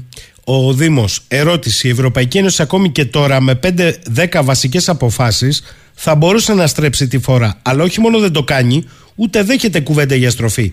Δεν τη θέλουν την Ευρωπαϊκή Ένωση οι ίδιοι, ας πούμε, που ονοματίζονται ευρωπαϊστές εντός εισαγωγικών, ενώ οι πραγματικοί Ευρωπαίοι είναι αυτοί που φωνάζουν για στροφή τώρα όμως. Έτσι είναι, σωστό είναι αυτό που λέει. Με λίγες αποφάσεις θα μπορούσε το μηχανισμός αυτός της Ευρωπαϊκής Ένωσης να ξαναμπεί στην αρχική τροχιά στην οποία είχε χτιστεί, είχε δομηθεί και να ξαναβρει την πορεία του. Αλλά η Ευρωπαϊκή Ένωση, είπα, ξαναλέω, από την εποχή του Σαρκοζή και μετά, το οριοθετώ χρονολογικά, από την εποχή του Σαρκοζή και μετά άρχισε να χάνει τον ουσιαστικό της ρόλο και την ουσιαστική της σχέση με τους πολίτες. Εκεί μπήκε η λεγόμενη παγκοσμιοποίηση. Μπήκανε οι διεθνείς χρηματοπιστωτικοί οργανισμοί, οι τράπεζες και ούτω καθεξής, και οι οποίοι άρχισαν να ελέγχουν τα πράγματα. Και όχι μόνο να ελέγχουν τα οικονομικά πράγματα, αλλά να ελέγχουν την πολιτική και να βάζουν αυτοί τους πολιτικούς. Έχουμε αντικατάσταση της πολιτικής από τους ανθρώπους οι οποίοι ελέγχουν την παγκόσμια οικονομία. Αυτό είναι η ήττα της πολιτικής, εκεί ξεκινάει και η μεγάλη ήττα της Ευρωπαϊκής Ένωσης και την έννοια της σχέσης πόλης, πολίτη, πολιτισμού. Αυτές οι τρεις λέξεις στα ελληνικά πάνε μαζί. Πόλης, πολίτης, πολιτισμός. Αυτό το πράγμα διαρρήχτηκε από την εποχή του Σαρκοζή μέχρι σήμερα. Λοιπόν, και αυτό έχει επέκταση σε όλη την Ευρώπη. Η Γαλλία είναι καθοριστική δύναμη. Θα πάμε στο τελευταίο διάλειμμα και θα επιστρέψουμε, κύριε Δαβέτα, και θα κλείσουμε. Γιατί υπάρχουν και κάποια ερωτήματα πιο ιδιαίτερα.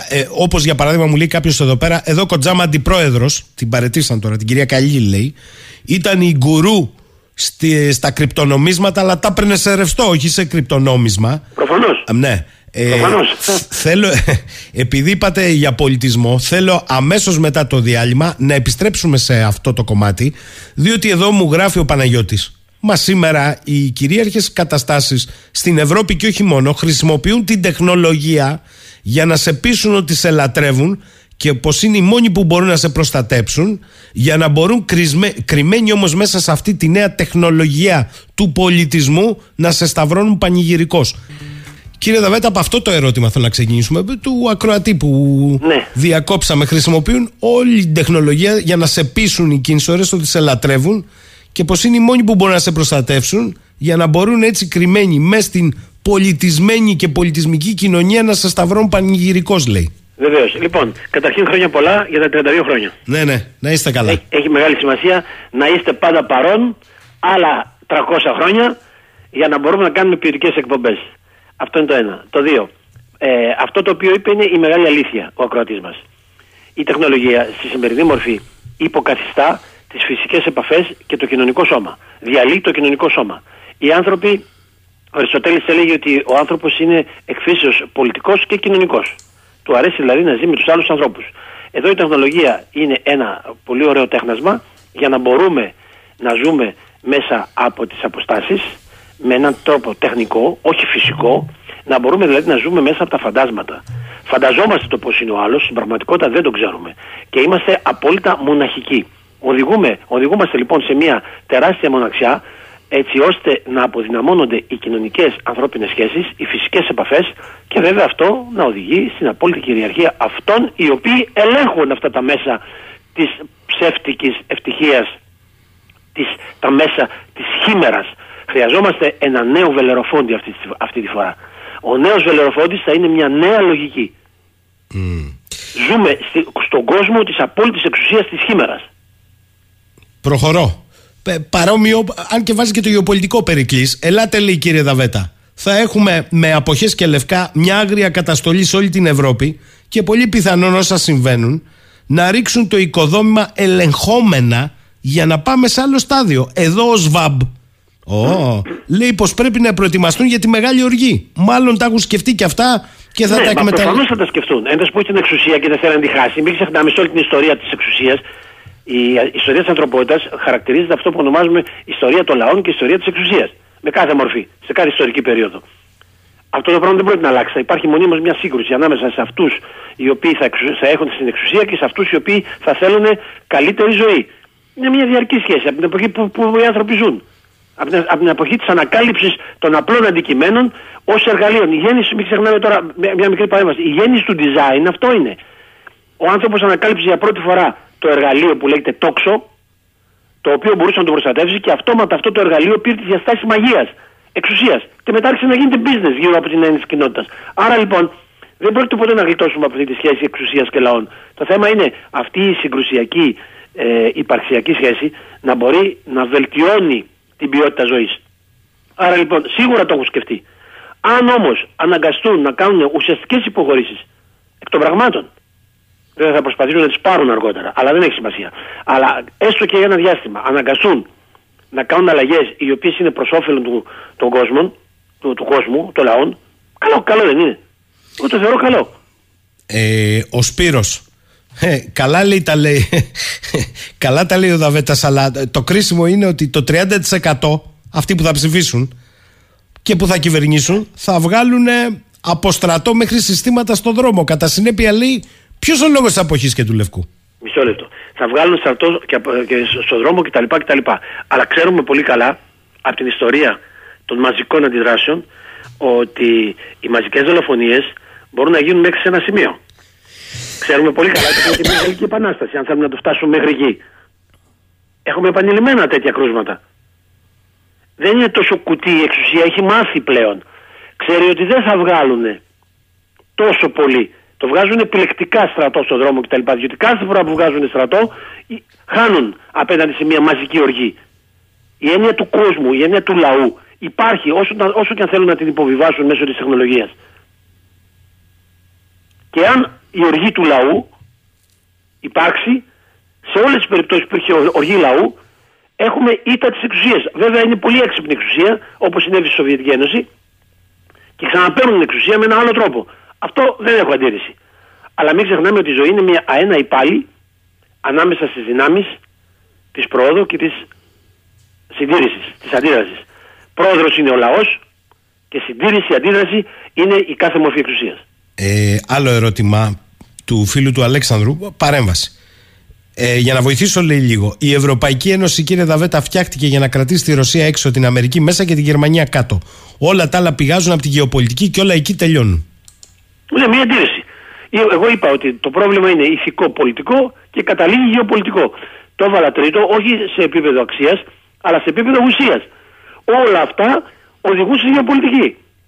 Δεν υπάρχει καμία απόφαση οικονομική ή οτιδήποτε, σκάνδαλο ή όχι, το οποίο να μην κρύβει από πίσω μια γεωπολιτική χρήση. Το σκάνδαλο αυτό που έγινε τώρα, το Κατάρ Gate, είναι γεωπολιτικής χρήσης. Γι' αυτό βγήκε τώρα. 1,5 χρόνο μετά παρακολουθούν. Θα μπορούσαν να το βγάζαν πιο νωρίς, διότι έχουν τα στοιχεία από ό,τι φαίνεται. Αλλά το βγάλαν τώρα που είναι κατάλληλη περίοδος, που είναι πάνω το ουκρανικό και στο οποίο, όπως ξαναλέω, γεωπολιτικά αυτή η κουταμάρα του Πούτιν τι κάνει? Αποδυναμώνει την Ευρώπη, αποδυναμώνει την Κίνα, την οποία την κάνει να είναι παλάτζα, τραμπάλα ανάμεσα στο εθνικό συμφέρον και απ' την άλλη να μην χάσει την επαφή με τη Δύση. Άρα είναι μια εσωστρέφεια. και εξυψώνει τον αγγλοσαξονικό άξονα. Βεβαίως και είναι γεωπολιτικό. Απόλυτα γεωπολιτικό, μάλιστα.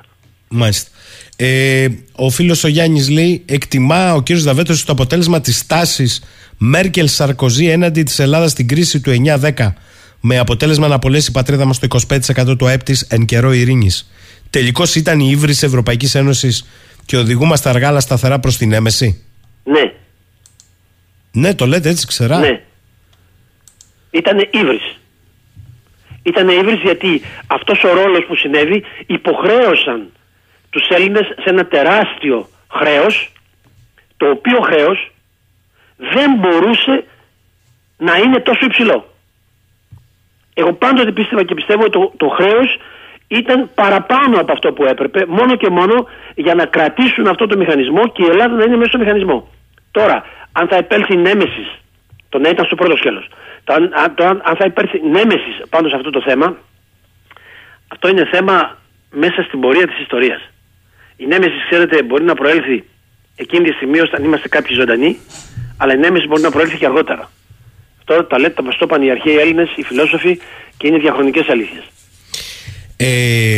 Θα κλείσω τα ερωτήματα με το φίλο τον Παντελή εδώ, όχι το δικό μας άλλος Παντελής.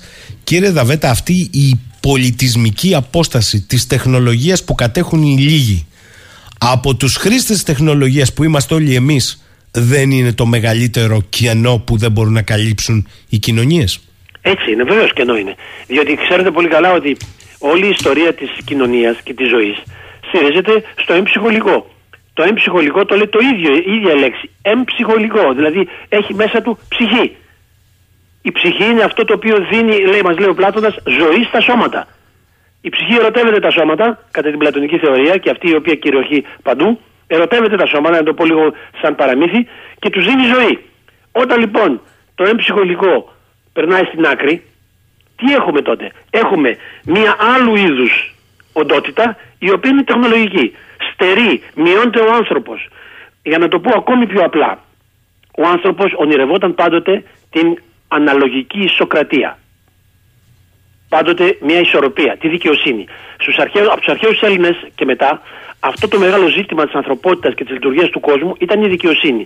Τι εννοούμε δικαιοσύνη? Την ισορροπία ανάμεσα στα διαφορετικά δομικά στοιχεία του κόσμου. Αυτά τα οποία είναι τα τέσσερα στοιχεία του κόσμου. Τα οποία έλεγε ο Ιπποκράτης, έλεγε ο Πλάτωνας, έλεγε ο Πυθαγόρας. Αυτό το πάνε τα τέσσερα στοιχεία που δομούν τον κόσμο. Και κατ' εικόνα των οποίων φτιάχτηκαν οι κοινωνίες. Αυτά λοιπόν τα στοιχεία, αυτή η έννοια της ισορροπίας, τι ελύεται? Δεν υπάρχει. Και από τη στιγμή που δεν υπάρχει, πού οδηγεί αυτό το πράγμα? Οδηγεί σε μια φθορά των ίδιων αξιών. Γιατί? Γιατί ενώ ο άνθρωπος θα πρέπει να προσπαθεί για να βρει την ισορροπία και να ζει με την έννοια της δικαιοσύνης, όπως την έβαλα, όχι με την έννοια αποφάσεων δικαστηρίων, έτσι όπως την έβαλα φιλοσοφικά. Αντί λοιπόν γι' αυτό, έχει εγκαταλείψει τη δικαιοσύνη στα μηχανήματα.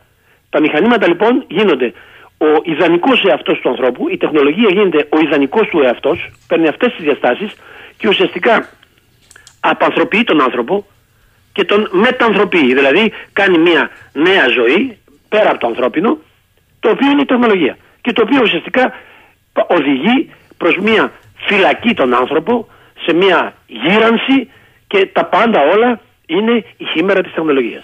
Και προσοχή, δεν είμαι τεχνοφοβικός.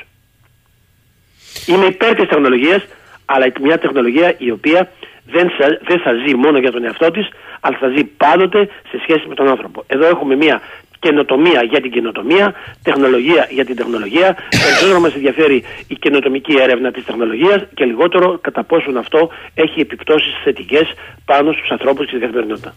Κλείνω με το Γιάννη που λέει: δηλαδή, κύριε Δαβέτα, μοιάζει σαν να καταργούν τον άνθρωπο και η ελίτ να μετατρέπεται σαν κάτι βιομηχανία μέσω της τεχνολογίας και να απομείναντες άνθρωποι σε σκλαβούς. Αυτό μας λέτε? Αυτό ακριβώς είναι. Εκεί οδηγεί, ναι, δεν τρέπομαι να το πω καθόλου. Αυτό οδηγεί, και αυτό θα σας πω το εξής χαρακτηριστικό.